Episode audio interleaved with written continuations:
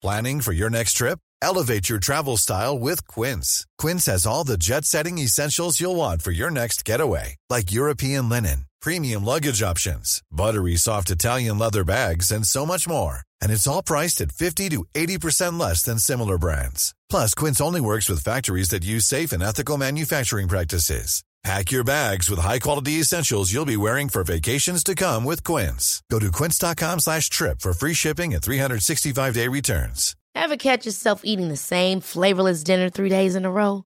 Dreaming of something better? Well, Hello Fresh is your guilt-free dream come true, baby. It's me, Kiki Palmer. Let's wake up those taste buds with hot, juicy pecan-crusted chicken or garlic butter shrimp scampi. Hello Fresh. Stop dreaming of all the delicious possibilities and dig in at HelloFresh.com. Let's get this dinner party started. Millions of people have lost weight with personalized plans from Noom, like Evan, who can't stand salads and still lost 50 pounds. Salads generally for most people are the easy button, right? For me, that wasn't an option. I never really was a salad guy. That's just not who I am. But Noom worked for me. Get your personalized plan today at Noom.com. Real Noom user compensated to provide their story. In 4 weeks, the typical Noom user can expect to lose 1 to 2 pounds per week. Individual results may vary.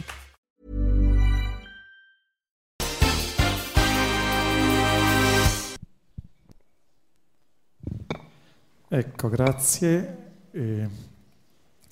Allora io spero di poter fare un po' una chiusura, un'inclusione, una grande inclusione tra ciò che ho detto e ciò che oggi vedremo, e se poi ci sarà tempo spero anche di poter recuperare quelle 2 slides che non avevo mostrato nel primo incontro perché non c'era stato il tempo. Spero che in preparazione di quello che io vi sto per dire abbiate letto i Salmi 146 da 146 a 150, perché questo ci aiuterebbe un po' a capire. Intanto magari preghiamo insieme il Salmo 150, almeno per entrare un po' nella dinamica sottesa a questa grande conclusione dossologica. Dossologica vuol dire che è una glorificazione di Dio, come quando noi concludiamo i singoli salmi della nostra liturgia dicendo gloria al Padre, al Figlio e allo Spirito Santo. Ecco, il Salterio nel suo complesso si chiude con una specie di gloria al Padre, al Figlio e allo Spirito Santo, non espresso in questi termini evidentemente perché la Trinità non si era ancora pienamente rivelata, ma attraverso questi 5 salmi che adesso cercheremo di vedere insieme. Allora partiamo, dicevo, dal Salmo 150. Questa è una traduzione un po' più letterale rispetto a quello che trovate nelle nostre Bibbie, in particolare per quanto riguarda l'espressione di apertura e di chiusura, lodate Yah, cioè alleluia in ebraico. Adesso siamo nel tempo pasquale, lo ripetiamo spesso questo alleluia, rendiamoci conto di che cosa stiamo dicendo. Alleluia è un imperativo in ebraico con il suo oggetto diretto, quindi lodate Yah, cioè lodate Adonai, ma indicato nella forma abbreviata. Dunque, lodate Yah, lodate Dio nel suo santuario, lodatelo nel suo maestoso firmamento, lodatelo per le sue imprese, lodatelo secondo la sua immensa grandezza, lodatelo con il suono del corno, lodatelo con l'arpa e con la cetra, lodatelo con tamburello e danza, lodatelo sulle corde e con i flauti, lodatelo con cimbali sonori, lodatelo con cimbali squillanti. Tutto ciò che respira loderà Yah. Lodate Yah. Allora, qual è lo scopo di questo mio intervento oggi? È mostrare in forma concreta nei Salmi 146, 47, 48, 49 e 150 alcuni dei fenomeni di intenzionalità redazionale di cui abbiamo parlato nell'introduzione un paio di giorni fa. Cioè, vi ricordate, vi parlavo ad esempio di come a livello di struttura finale del Salterio come libro gli ultimi editori probabilmente hanno ad esempio finito un salmo su delle espressioni che poi aprivano il salmo successivo, In questo modo questo era una specie di anello che serviva a legare insieme i due salmi successivi. Oggi vedremo alcuni di questi esempi proprio in concreto su questi salmi conclusivi del Salterio nella sua totalità, unità di libro. E poi cercare di individuare la logica in chiave canonica della posizione di questi salmi alla fine del Salterio, soprattutto in relazione al loro dialogare scientemente con i salmi 1 e 2.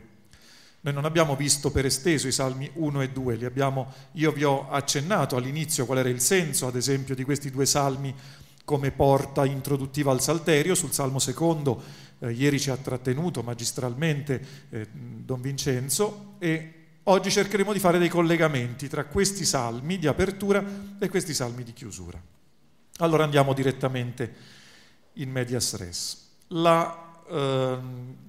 Questo blocco di 5 salmi che chiude il Salterio sono la conclusione alleluiatica, cioè lodativa nei confronti di Dio, che ricorda un simile finale anche in composizioni poetiche dell'antico vicino Oriente, cioè anche, ad esempio, a Babilonia noi troviamo che raccolte di preghiere erano poi concluse con delle lodi dirette alla divinità. Un aspetto caratteristico di questi ultimi 5 salmi è che sia all'inizio che alla fine di ogni salmo ricorre quell'imperativo che abbiamo detto prima, alleluia, cioè lodate Adonai, lodate Yah. Quindi 10 alleluia, sono 5 salmi, si trova all'inizio e si trova alla fine, 10 volte è ripetuto questo invito a lodare Adonai. 10 sono anche gli imperativi di lode nel Salmo 150, quello che abbiamo appena recitato. Se togliete, in questo caso, i due alleluia di inizio e di fine, nel corpo del Salmo ricorre 10 volte di nuovo allelu, cioè lodatelo, lodate lui. Questa presenza di 10 volte dell'espressione della lode a Dio nel gruppo dei salmi nel loro complesso e nell'ultimo salmo non può non evocare in noi 10 parole che Dio ha pronunciato nella creazione. Cioè, se voi rileggete Genesi 1, per 10 volte Dio dice e le cose sono, Dio parla e le cose sono. Quindi 10 volte la parola di Dio ha posto in essere tutto l'universo. E 10 sono le parole, per definizione, rivelate al Sinai, i 10 comandamenti.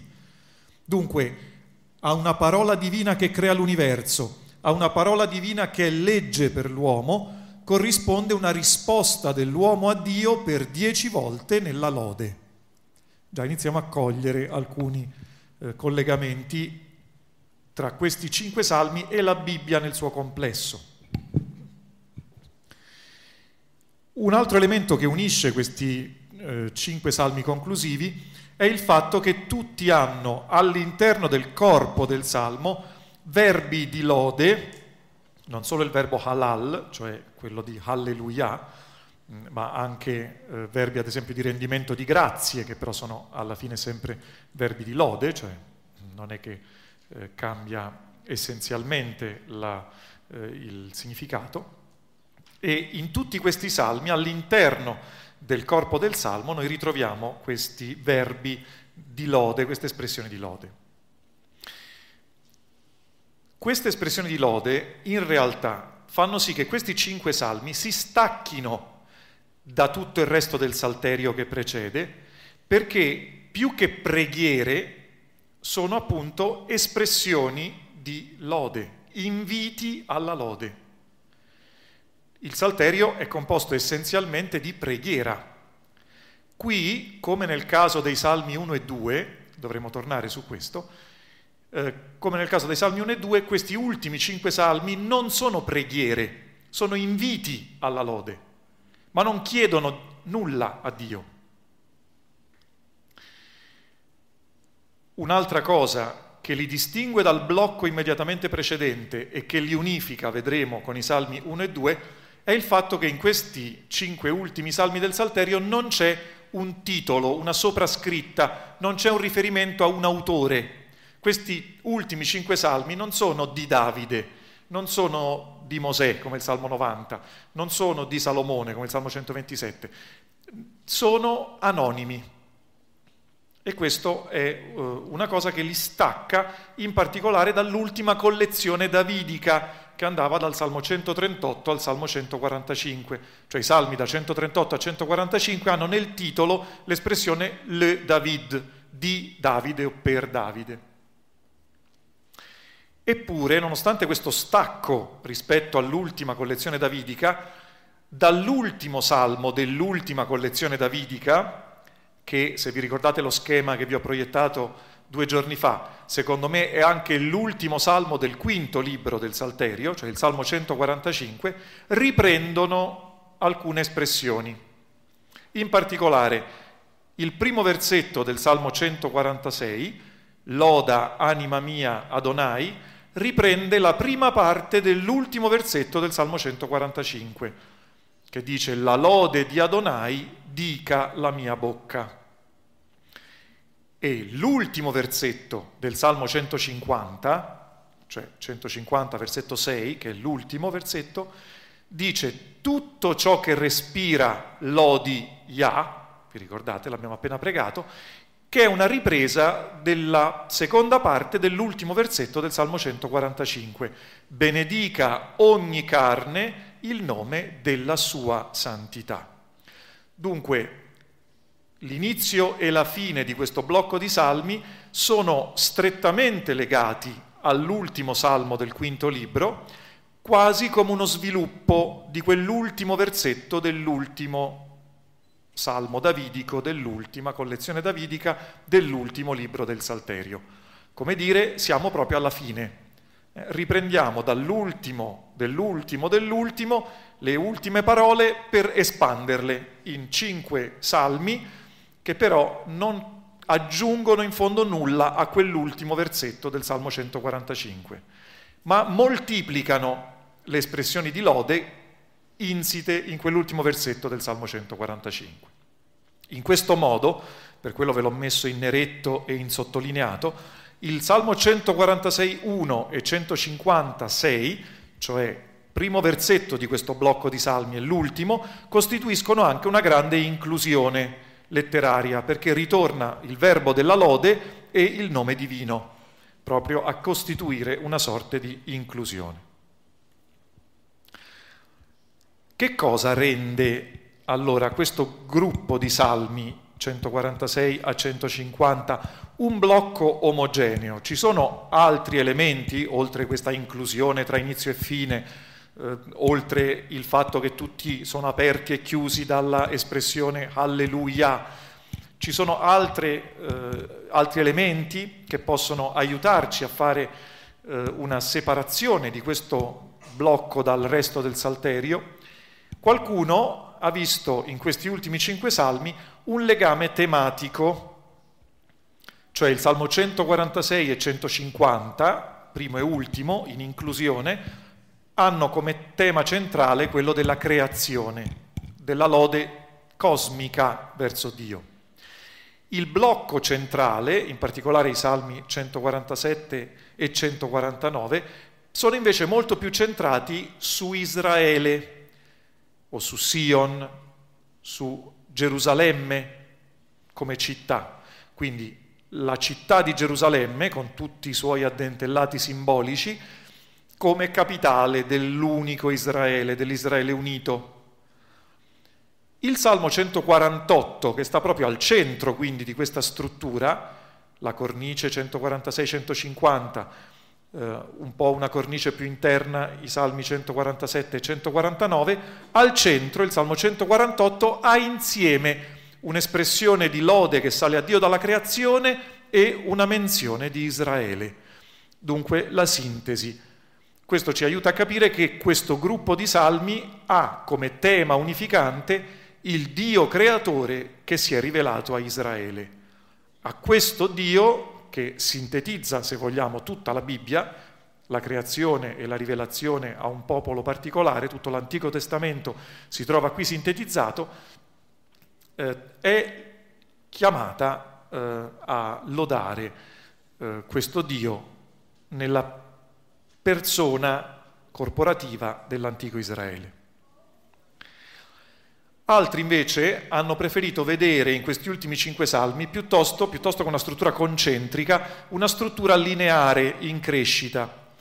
Il Salmo 146 è un salmo che, pur parlando della creazione, ha un soggetto individuale che, anche se non è esplicitato, potrebbe essere il Davide, ultimo cantore degli ultimi salmi del Salterio.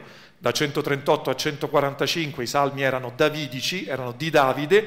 Allora il Salmo 146 continua a portare la voce di Davide che loda la creazione, il Dio della creazione, che chiama, che invita tutte le cose a lodare il Dio che le ha create. Nei Salmi 147, 148 e 149 questo io individuale si espande alle dimensioni di tutto Israele, in particolare personificato nella città santa, Sion o Gerusalemme, e nel Salmo 150 finalmente scompare l'individuo, scompare Sion o Gerusalemme ed è tutto l'universo invitato a lodare Adonai. Quindi vedete il progresso, un individuo, quest'individuo diventa, si espande alle dimensioni dell'antico Israele e poi Israele si fa voce di una creazione intera che è chiamata alla lode di Dio. I salmi di questo blocco poi, con questa progressione tematica, sono concatenati a livello tematico, perché la fine del Salmo 146, Salmo 146,10, parla del regno di Adonai, parla del regnare di Dio, e questo regnare di Dio è spiegato, guarda caso, nel Salmo successivo, ai versetti da 12 a 18 del Salmo 147. La finale del Salmo 147 parla invece del ruolo che ha la parola di Dio in Israele. Solo a Israele è stata rivelata la parola di Dio, non ha fatto così con nessun altro popolo, vi ricordate la finale del Salmo 147. Ecco, di questa parola di Dio, del suo ruolo, poi ci parlerà in modo completamente dispiegato il Salmo 148, quindi il Salmo successivo. Di nuovo il Salmo 149 invece ci parla di Israele come eletto di Adonai per compiere un giudizio sui popoli. Il Salmo 149 è quello che stiamo pregando ogni mattina alle lodi in questa settimana di Pasqua, perché è quello che ricorre alle lodi della domenica prima settimana. Quindi lo avete nell'orecchio, la spada a 2 tagli nelle loro mani.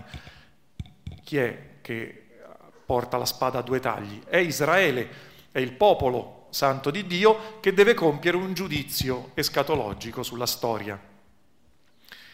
Quindi il Salmo 149 poi ci parla di questo Israele che pronuncia un cantico nuovo, un canto nuovo, come Canzao Nova, il nome della comunità che ci aiuta con il Media Center, viene proprio da questa espressione dei Salmi, anche di Isaia, l'idea del cantico nuovo, è annunciato nel Salmo 149 e secondo alcuni il Salmo 150 è proprio questo cantico nuovo, cioè è proprio questa nuova canzone che sale dalla creazione tutta ad Adonai e che rappresenta il canto di un universo pacificato in cui tutte le forze, scusate c'è un errore, le forze del male sono incatenate non attraverso una guerra, ma proprio mediante il nuovo canto della comunità dei poveri del Salmo 149. Cioè nel Salmo 150 questa pacificazione universale non avviene attraverso una distruzione dei nemici, ma avviene attraverso questa lode che da tutto un universo in cui non c'è più presenza di contrasto sale verso Dio. Qualcuno però ha notato che questa progressione che si vede dal Salmo 146 al Salmo 149 in realtà viene negata, contraddetta da una focalizzazione contraria che avviene soprattutto tra i Salmi 148 e 149, perché il Salmo 148 si apre con la lode cosmica nei primi 6 versetti. Nei versetti da 7 a 10 è la terra, l'universo nel quale noi concretamente viviamo, che è chiamato a lodare Dio. Nei versetti da 11 a 14a sono gli uomini, divisi per categorie, i giovani e le fanciulle, i vecchi insieme ai bambini, i re della terra, i giudici, vi ricordate questo salmo? Tutti lodano Adonai, quindi gli uomini, la creazione animata dagli uomini e strutturata a livello di gerarchie sociali. Poi la seconda parte del versetto 14 del Salmo 148 introduce Israele, che sarà il protagonista del Salmo 149. Quindi sembra esserci una focalizzazione in questi 2 salmi su Israele, partendo dalla ampia cornice dell'universo, stringendo il focus di questa macchina verso il solo Israele. Altri hanno invece pensato che si possano associare i salmi di questo blocco a due, cioè che possiamo tenere insieme i salmi 146 e 147, i salmi 148 e 149 e, come conclusione di tutti questi 2 blocchi, il salmo 150. Allora in questo caso dobbiamo pensare a altri elementi di unità tematica tra questi 2 salmi adiacenti, 146-47 e 148-49. In particolare i primi 2 avrebbero un'attenzione a 2 categorie di giusti e di malvagi, che adesso definiremo meglio, all'interno dell'unico Israele.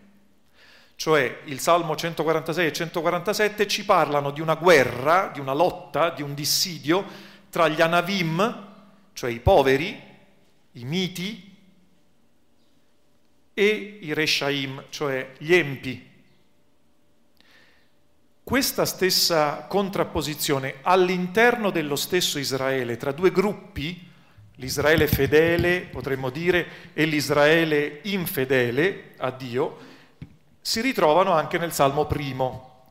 Il Salmo 1, beato l'uomo che non siede in compagnia degli stolti, eccetera, il Salmo 1 parla proprio di giusti, tzadikim, e empi, reshaim, all'interno dello stesso Israele.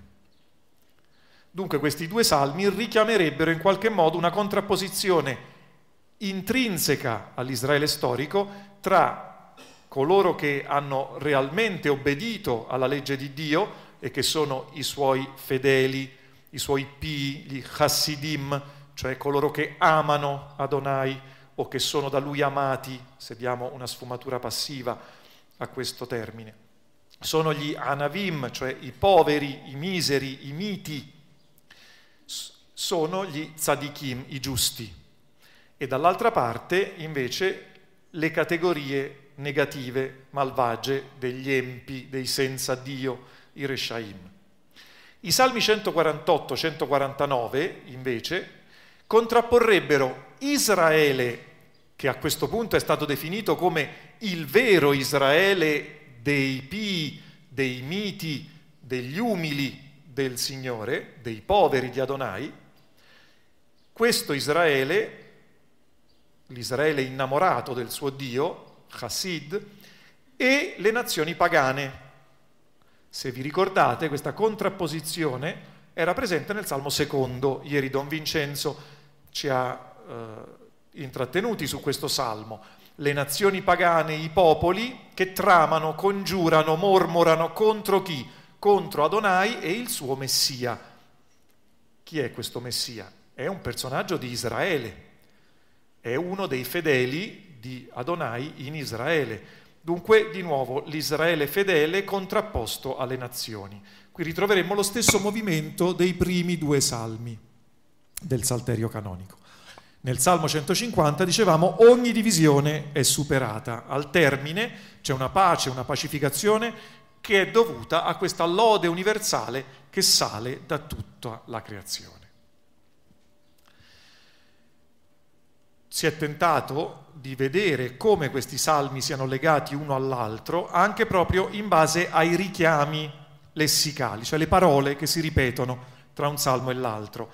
E qui vi cito in particolare due opere che potete utilmente consultare. Un articolo della Donatella Scaiola apparso sulla rivista biblica nel 2010, la conclusione, Salmi 146-150 e lo scopo del Salterio, e la parte che invece Tiziano Lorenzin, frate minore conventuale, nel suo commentario ai Salmi in terza edizione del 2008 dedica a questi ultimi Salmi.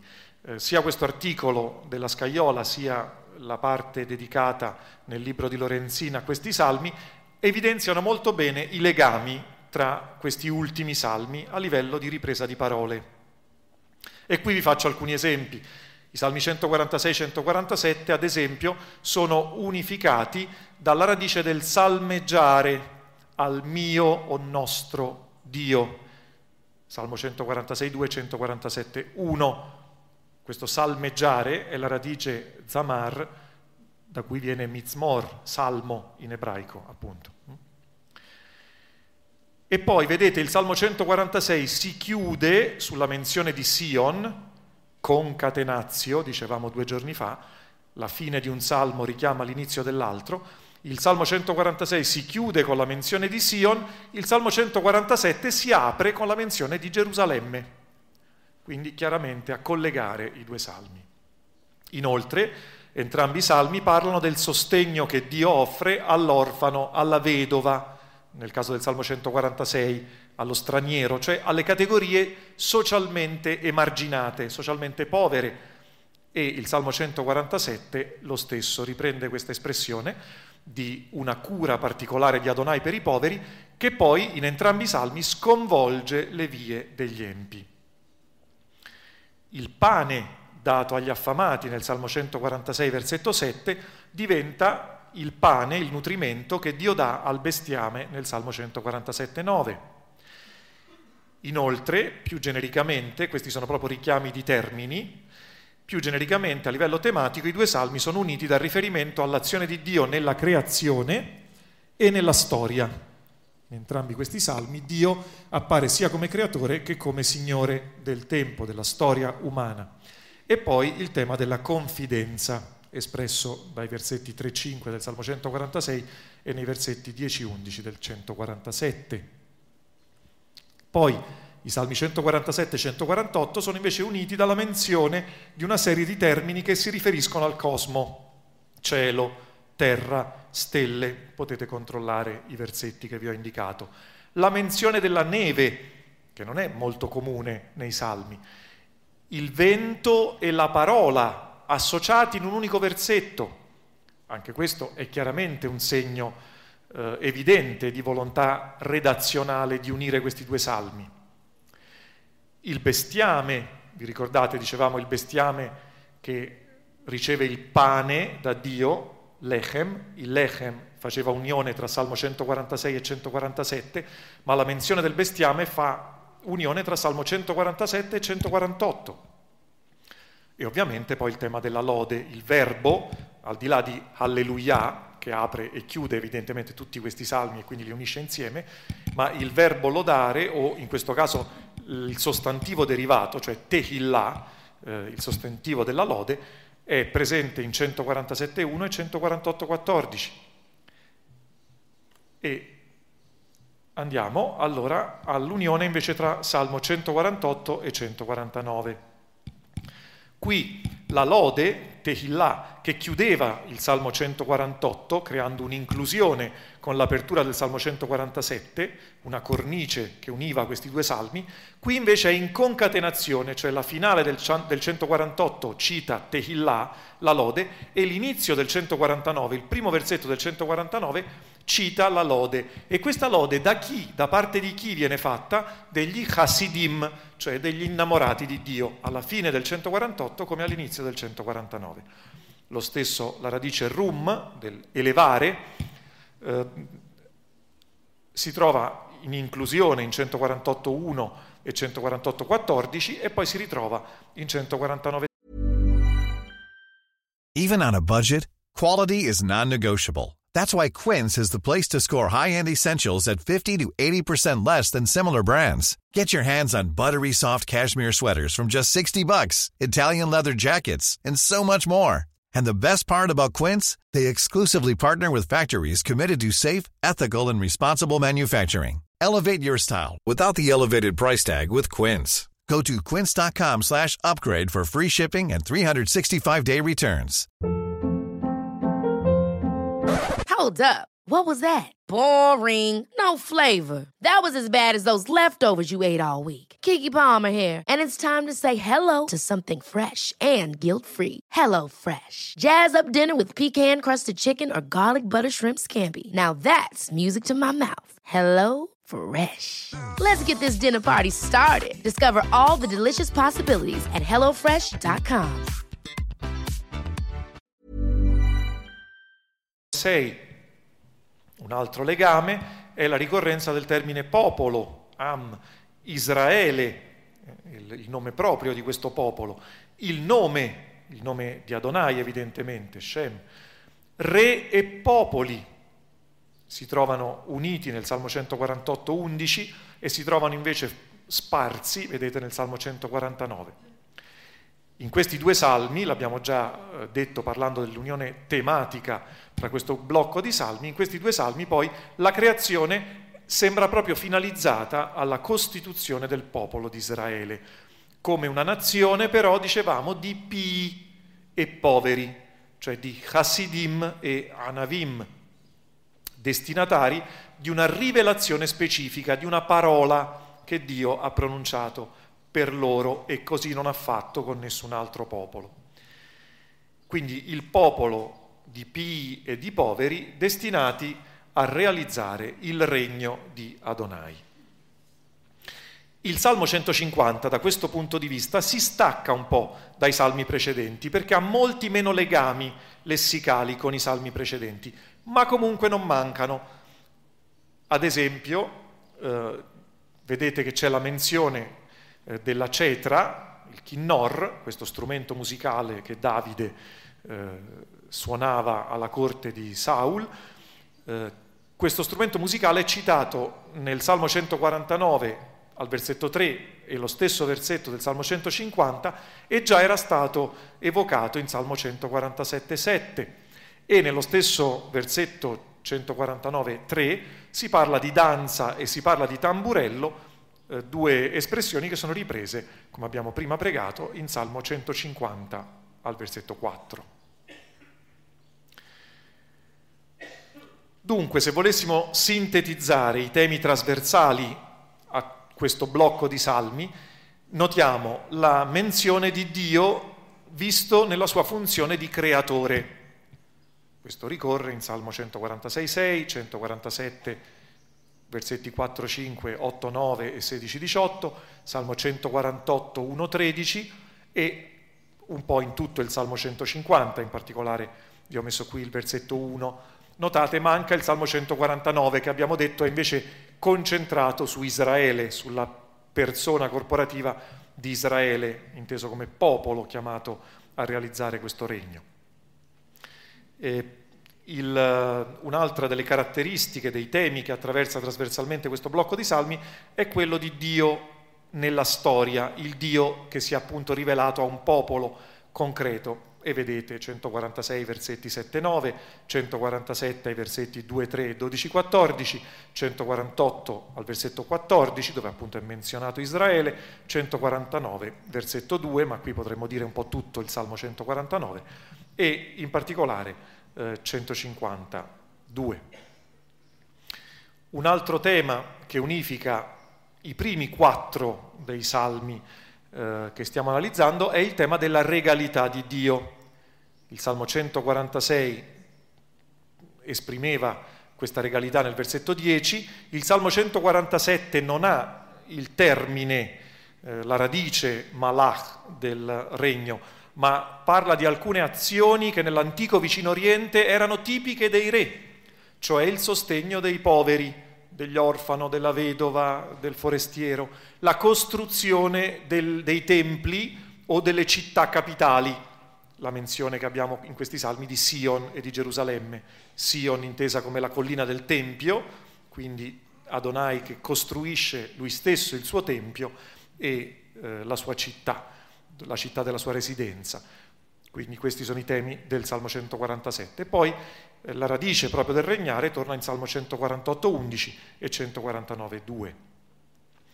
Trasversalmente questi sono gli attributi di Dio che unificano questi 5 salmi, poi trasversalmente, dicevamo, in tutti e 5 è presente il ricordo, meno nel Salmo 150, ma comunque anche nel Salmo 150, il ricordo del popolo, di questo popolo particolare, costituito di umili e fedeli, di Anavim e di Hasidim, che cerca di mettere in pratica i valori del regno di Dio per attuarlo nella storia.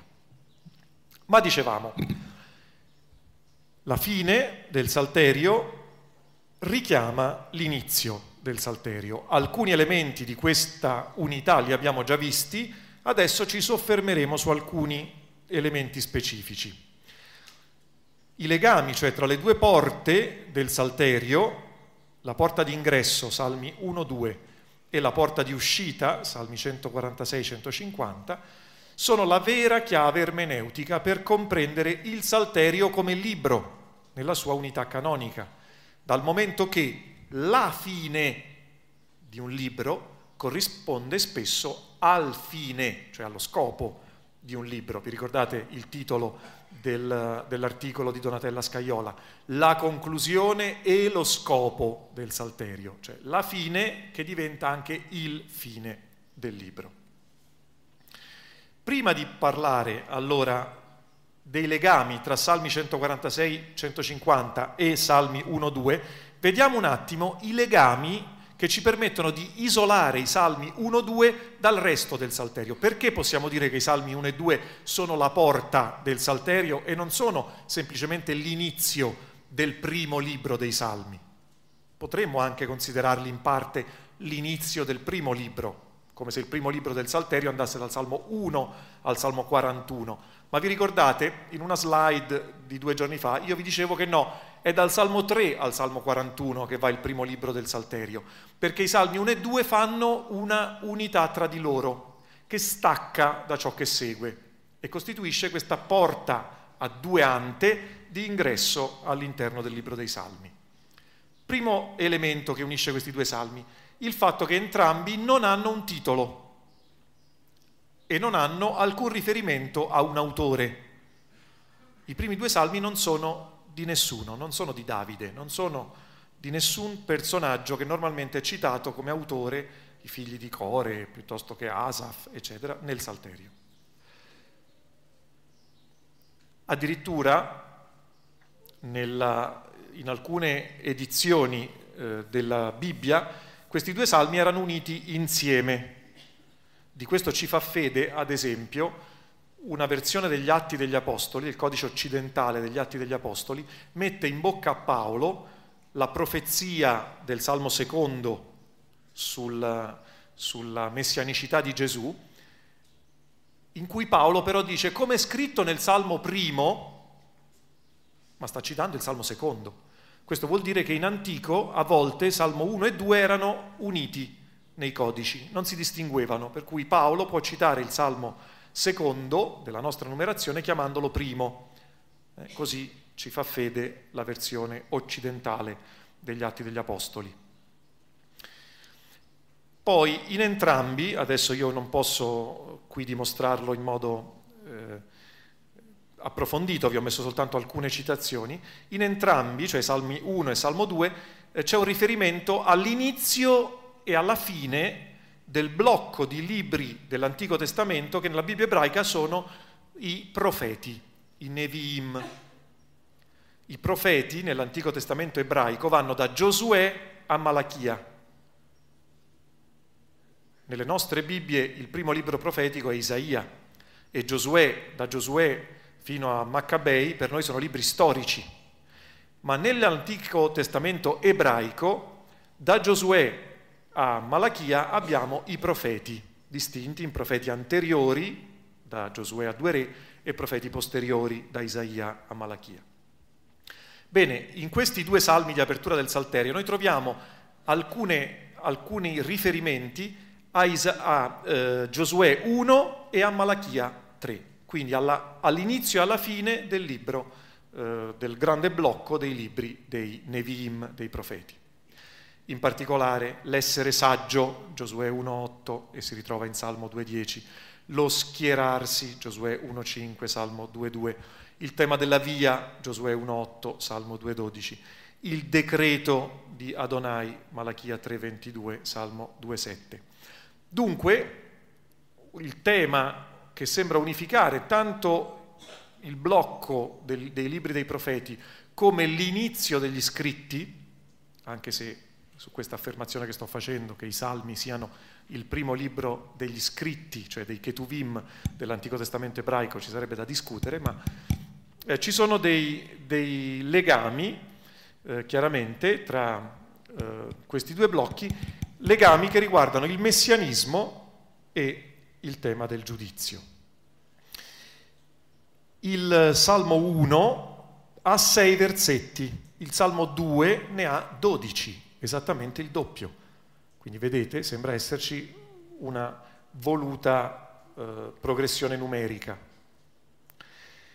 Inoltre, Salmo 1 e Salmo 2 sono tra loro unificati da una serie di termini che adesso vedremo nella diapositiva successiva. Qui corrispondono, a questi termini, corrispondono dei legami di natura tematica. In particolare, qui vi sintetizzo in questa slide i legami tematici, poi vedremo le riprese dei termini. Il giusto del Salmo 1, a cui corrisponde il Messia del Salmo 2, entrambi legittimati dalla Torah di Adonai, Salmo 1-2, e dal decreto Hoc, vi ricordate questo termine che vi citava ieri Don Vincenzo, nel Salmo 2, il decreto di Adonai, tu sei mio figlio, io oggi ti ho generato.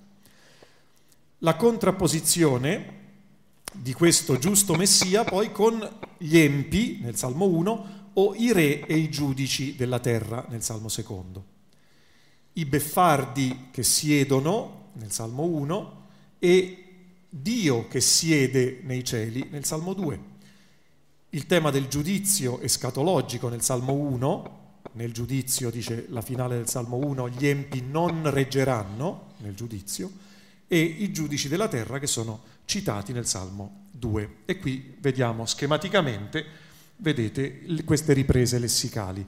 Il Salmo 1 e il Salmo 2 sono inoltre inclusi dalla ripresa della beatitudine. Beato l'uomo, dice il Salmo 1, e beati tutti quelli che in Adonai, in lui si rifugiano, finisce il Salmo 2. Il resto, lo vedete, sono i termini che abbiamo evidenziato per indicare anche le contrapposizioni e le affinità tematiche tra questi due salmi. Quindi Salmo 1 e Salmo 2, il Salmo 1 individualmente sul giusto, il singolo giusto e la sua contrapposizione all'empio, il Salmo 2 su un popolo di giusti dal quale emerge come figura di leadership il Messia, contrapposti alle nazioni pagane. E dicevamo il legame con Giosuè, quindi l'uomo, il giusto, Salmo 1, il re Messia, il capo della Lega delle tribù, il libro di Giosuè, quale preoccupazione centrale tanto dei Neviim, cioè il blocco che va da Giosuè a Malachia, come dei Ketuvim, gli scritti della tradizione ebraica. Quindi i salmi attendono un re Messia che è simile a Giosuè, che è fedele alla Torah, che sconfiggerà gli empi, le nazioni pagane, per far risiedere in pace Israele nella sua terra. Questo è il tema che unifica Salmo 1, Salmo 2 e la letteratura profetica. Profetica secondo l'Antico Testamento ebraico, cioè da Giosuè a Malachia. Passiamo allora ai legami lessematici, cioè i legami di parole che uniscono adesso le porte di ingresso del Salterio con le porte di uscita, i Salmi 1-2 con i Salmi 146-150. E notate, alcune di queste ricorrenze di termini o di sintagmi o di espressioni sono tipiche, uniche a questi due blocchi di salmi. Quindi sono un indice chiaro di volontà editoriale di creare all'inizio e alla fine un collegamento. Vedete ad esempio la via degli empi, Derech Reshaim, si trova in Salmo 1,6, la via degli empi andrà in rovina, ma si trova in Salmo 146,9, Dio distrugge le vie degli empi. In entrambi i casi, quindi la via degli empi viene citata, caso unico nel Salterio, l'espressione Derech Reshaim, Salmo 1,6, Salmo 146,9, per essere annientata da Dio, da Adonai. L'espressione re della terra, Malché Erez, 2.2, 148.11, non è esclusiva di questi due salmi, si ritrova anche in altri tre salmi, quindi comunque non è molto comune, vedete, nel Salterio, che viene in questo caso però messa in contrapposizione, cioè in 2.2 i re della terra erano quelli che tramavano contro il Messia e contro Adonai, volevano sciogliersi dai legami di Dio attraverso Israele, il re di Israele, il Messia unto. In Salmo 148,11 questi re della terra hanno invece imparato la lezione e adesso sono obbedienti e lodano Adonai insieme al resto della creazione. I popoli, di nuovo con la stessa dinamica di contrasto, in 2.1, Salmo 2.1, sono insieme ai re della terra quelli che tramano contro Adonai e il suo Messia, cioè sono i popoli pagani che circondano Israele e che vogliono rovesciare il dominio del Messia. In Salmo 148,11, e l'espressione popoli ricorre in altri 7 salmi, le Ummim, invece sono diventati, dicevamo, come nel caso dei re della terra, lodatori di Adonai. Quindi vedete, già iniziamo a entrare nella logica. L'inizio e la fine si corrispondono perché ritornano gli stessi termini, ma la tematica ha avuto una progressione. Quelli che erano all'inizio dei nemici progressivamente si sottomettono al dominio del Messia, al dominio di Adonai e lo lodano. Ma non sono finiti lì i termini in comune. Vedete, la menzione del ferro, li spezzerai con scettro di ferro, dice il Salmo 2.9, il ferro torna come ceppi di ferro, lo preghiamo ogni mattina in questi giorni, in Salmo 149.8. L'espressione si ritrova in altri due salmi, il Salmo 105 e 107. In entrambi i casi, nel Salmo 2 come nel Salmo 149, il ferro è uno strumento di giudizio, è uno scettro che distrugge o è una catena che serve a bloccare i piedi dei popoli che non si siano sottomessi nella lode ad Adonai. Le catene erano evocate in Salmo 2.3 e ritornano appunto in Salmo 149.8 per chiudere con il ferro i piedi dei nemici. I giudici della terra, di nuovo uniche occorrenze nel Salterio, Salmo 2 e Salmo 148. In entrambi i casi oggetto di un invito a lasciarsi ammaestrare, nel caso del Salmo 2, e a lodare Adonai, nel Salmo 148. Il decreto del Signore, Hoc, di cui ci parlava ieri Don Vincenzo nel Salmo 2 al versetto 7, e che ricorre al Salmo 148, versetto 6. Che cos'è questo decreto del Signore? Si tratta della Torah? Ci spiegava ieri Don Vincenzo che probabilmente nel Salmo secondo indica il decreto di intronizzazione del nuovo re, mentre in Salmo 148 sembra legato a un decreto, a una volontà che si esprime in una parola da parte di Dio nei confronti della creazione. Bene, allora cerchiamo in sintesi adesso di vedere i parallelismi tra questi due blocchi.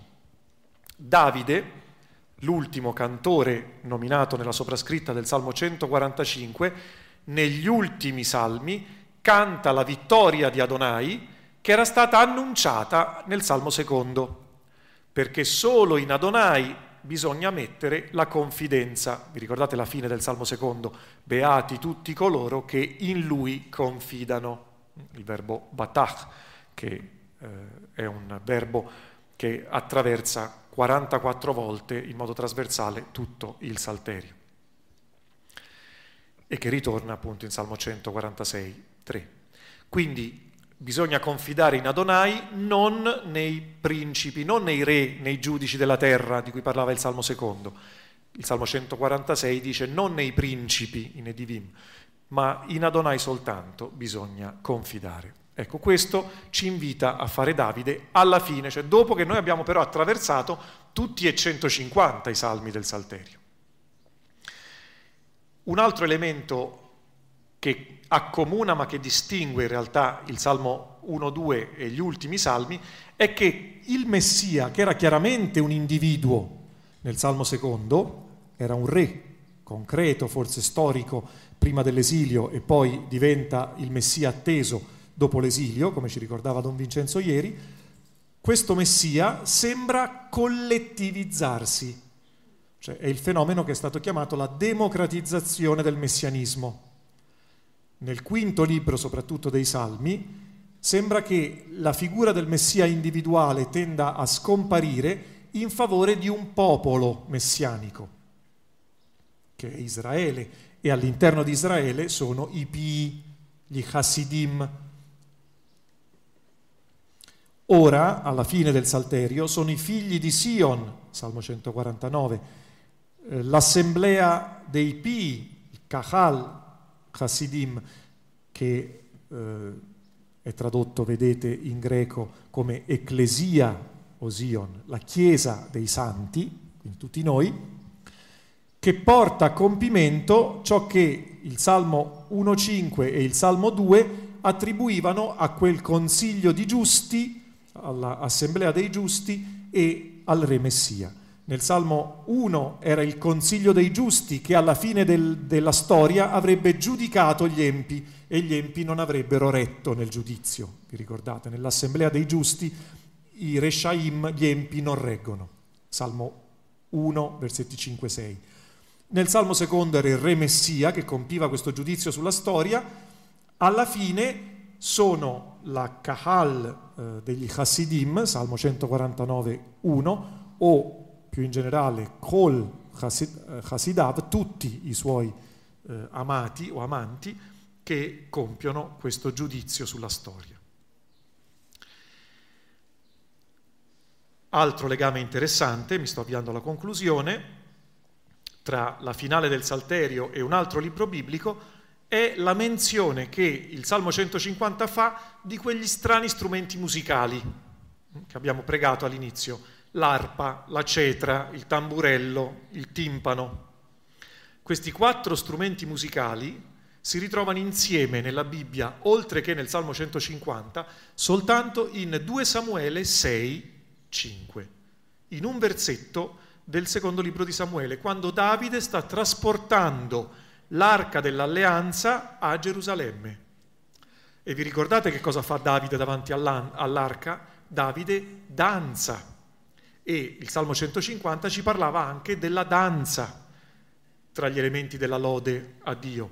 Ci parlava di un grido di gioia, che si trova in 2 Samuele 6 al versetto 15. Israele manda questo grido di gioia quando vede passare l'arca e lo ritroviamo in Salmo 150 al versetto 5, i cembali squillanti, alla lettera in ebraico dice i cembali del grido, quindi ritorna lo stesso termine, teruma.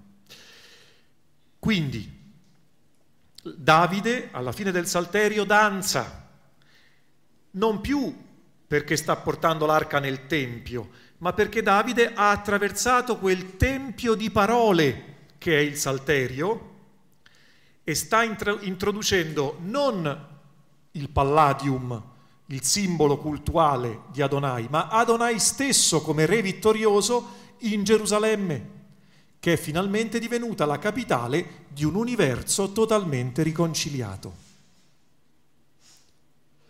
Il Salterio in qualche modo ci richiama questa stessa immagine di 2 Samuele 6, ma spiritualizzandola. Il Tempio, dopo l'esilio babilonese, non esiste più fino a che non sarà ricostruito al ritorno dall'esilio e poi sarà di nuovo distrutto al tempo romano, ma Israele sa che ha un tempio non fatto di pietre, ma fatto di parole, che è il Salterio stesso, che permette a Israele di portare tutti i popoli al vero sacrificio. Vi ricordate ieri quello che diceva padre Giovanni Bissoli? Dio non gradisce gli olocausti, gradisce il sacrificio di lode, dicevano i Salmi 50-51. Questo sacrificio di lode che il Salterio stesso dà e che è la lode di tutta la creazione riconciliata. Ultima slide, ultime due, sintetizzando la grande lode dossologica del Salterio, considerato come libro nella sua unità canonica, porta a compimento le varie linee teologiche che sviluppano lungo tutto il libro dei Salmi. In special modo sviluppano le linee teologiche che erano state aperte nei Salmi 1 e 2. E quali sono? Le ripetiamo. 1. Ashre Aish, beato, felice l'uomo. In che cosa consiste la beatitudine dell'uomo, ci dice la finale del Salterio, nel lodare Dio. Prima padre Alessandro vi ha fatto pregare il Salmo 22, non so se avete fatto caso, c'è un bellissimo versetto, il versetto 4 del Salmo 22, che dice: tu sei il santo, tu siedi intronizzato sulle lodi di Israele. Vedete, Dio non sta più intronizzato sull'arca, dice il Salmo 22. Dio non abita più tra i cherubini, Dio sta intronizzato dove due persone recitano i salmi. Capite il cambiamento che avviene storico e teologico. La lode appartiene a Dio, mentre l'uomo è essenzialmente supplica. Uno dei salmi che vi ha citato ieri padre Peter Ashton, uno dei salmi imprecatori, il Salmo 109, a un certo punto, al versetto 4, un'altra bellissima espressione, dice: anite fillà, ma io sono supplica. L'orante si definisce supplica. Nella nostra traduzione si perde, perché la traduzione della CEI dice: ma io sto in preghiera. No, in ebraico dice: io sono preghiera, come San Francesco, no? Dice Tommaso d'Acelano, che non era più un uomo che pregava, era egli stesso oratio factus, fatto preghiera. Ecco, è il Salmo 109 al versetto 4. In questa lode, a cui è portata tutta la creazione, si esaurisce la tensione tra il giusto e l'empio che apriva il Salterio, Salmo 1, come la tensione tra Israele e le nazioni che apriva il Salmo 2, e quindi insieme al Salmo 1 apriva tutto il Salterio. Questo perché ormai si è compiuto il giudizio escatologico, promosso dal re Messia e attuato dall'assemblea degli Hasidim, dall'assemblea dei Pii, cioè da Israele. Ma vedete il punto di domanda: ma quale Israele? Israele nella sua totalità? L'Israele dei Pii, l'Israele di coloro che amano Dio. Hasidim viene dalla radice Chesed, che è uno dei termini con cui Dio rivela se stesso. Quando Dio dice io sono amore, in Esodo 34, 6, 7, ripete 2 volte questa radice. Io sono grande nell'amore, dice Dio, ricco di amore e fedeltà, ecco, ricco di chesed. Questa chesed, questo amore, passa nei suoi fedeli, hasidim, coloro che lo amano o che sono da lui amati, e in questa assemblea di amanti di Adonai, che loda con tutta la creazione, con tutto l'universo, il suo Signore, si esaurisce il Salterio e si esaurisce anche il mio intervento. Grazie.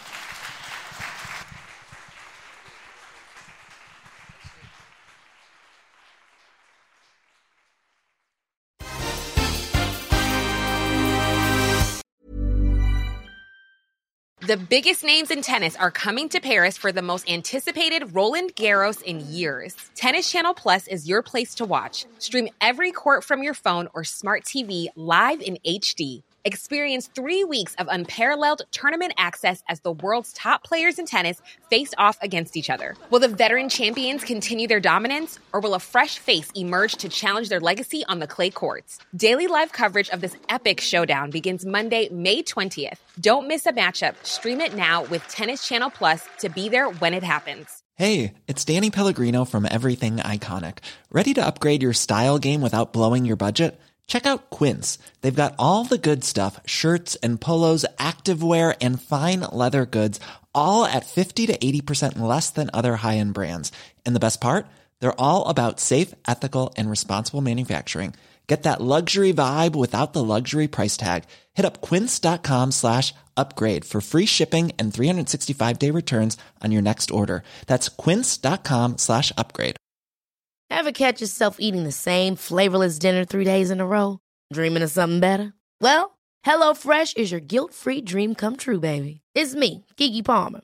Let's wake up those taste buds with hot, juicy pecan-crusted chicken or garlic butter shrimp scampi. Hello Fresh. Stop dreaming of all the delicious possibilities and dig in at HelloFresh.com. Let's get this dinner party started.